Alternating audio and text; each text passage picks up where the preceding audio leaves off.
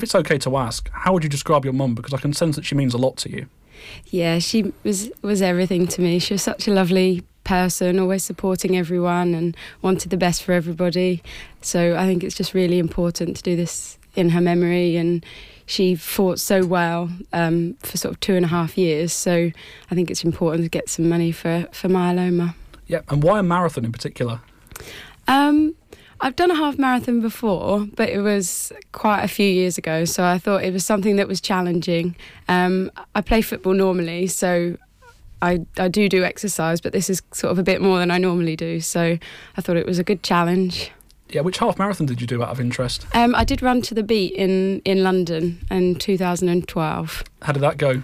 It wasn't too bad. I didn't do as many training runs as I thought, but it actually turned out not to be too bad.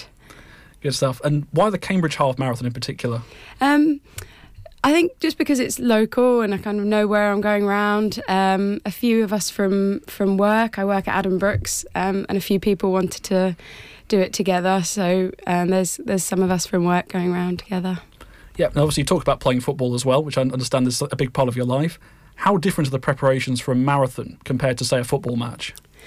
I think it's very different. I think I've had to do a lot more long runs, whereas for football training we train once a week and do kind of quick plays and tactical things, whereas for a marathon it's sort of going out and just getting some miles in and running as much as I can. Yeah, because obviously you've got to be quite dedicated to it, haven't you, as well? You've got to be sort of, you know, doing it every day pretty much and be able to track your miles. Because I see people doing this, don't they? They sort of track the number of miles they do on a map, don't they? And they do this bit of a trend that's taken off. Yeah, I have an app on my phone that tracks how many miles I'm doing and your pace and things. So it's quite easy to see whether you're having a bad run and going a bit slower than normal, or whether it's whether you're doing okay. So it's nice to track your progress. Yeah, but you're excited about the marathon itself. I am, yeah. I think I was a bit nervous about it to start with, but I think now that I've done some runs and kind of got my fitness up a bit, I think it should be quite enjoyable. Yeah, and how was the preparation going for it? It's not too bad. I started a bit slowly, but I think in the last month and a half, I've picked it up a bit. I've done an 8-mile run, 10-mile run, and then a few 3-5-mile runs in between. So I'm hoping I'm not too bad on the day. Good. And what about your training routine? What does that consist of? And is it something you do every day, or is it just something you fit around work? How does it work? I do mostly just try and fit it around work and playing football. So normally I've looked at lots of training programs online and they tell you to do a long run on a Saturday, but then I play football on the Sunday, so it makes it a little bit more difficult, but I've just tried to fit it in the evenings or a day off as much as I can. If I can do a long run, then I will, but if not, I'll just try and do a couple of short runs. Yeah, so it can work for you. I mean, you've got to be adaptable, I guess, but it seems to be working for you. Yeah, definitely. It's hard doing it in the winter because obviously it gets dark earlier, so you've got to be committed to going out in the dark, which is... More hazards, I think, in the dark as well, because you can't see as much. You have to take your torch with you, don't you? Yeah, things like that. I took a head torch out with me the other day, so it does make it more difficult, but I think to make it easier on the day, you do have to do some training, and it is quite difficult to motivate yourself after a day at work to go out running, but it's for a good cause, so it kind of motivates you to keep going. Yeah, I can just see how dedicated you are to it. I mean, talking about the total as well, how much are you hoping to raise altogether? Because I think you've actually hit your target. I have. I set my target originally at £500 and I managed to get that, so I was encouraged to increase the target. So I raised it to 1,000, which I've now got as well, so just as much as possible from here. Yeah, because I've been on your fundraising page and had a look at some of the comments that people have been making, and you've clearly got a lot of support from people as well, putting such lovely comments, and I can sense that you've got really supportive friends and family. Just how much does that mean to you?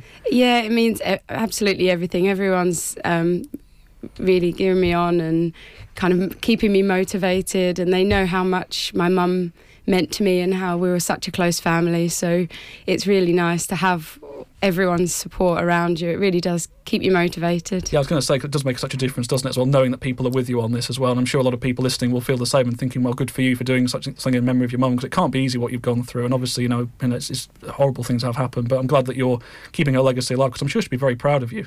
Yeah, so I signed up to do the half marathon before she passed away, so she knew I was doing it, because I thought she's having so much treatment that they need the money to keep doing the research and to keep making treatments better. And then when she passed away, I was obviously determined to make sure I finished the race and did as good as I could and raise as much money as I could. So it is really important. Yeah. And you've spoken highly of your mum as well, who you were saying at the top of the interview that she was diagnosed 2.5 years ago with myeloma. Just how determined are you to help the progress of finding cures and treatments and helping put more money into this?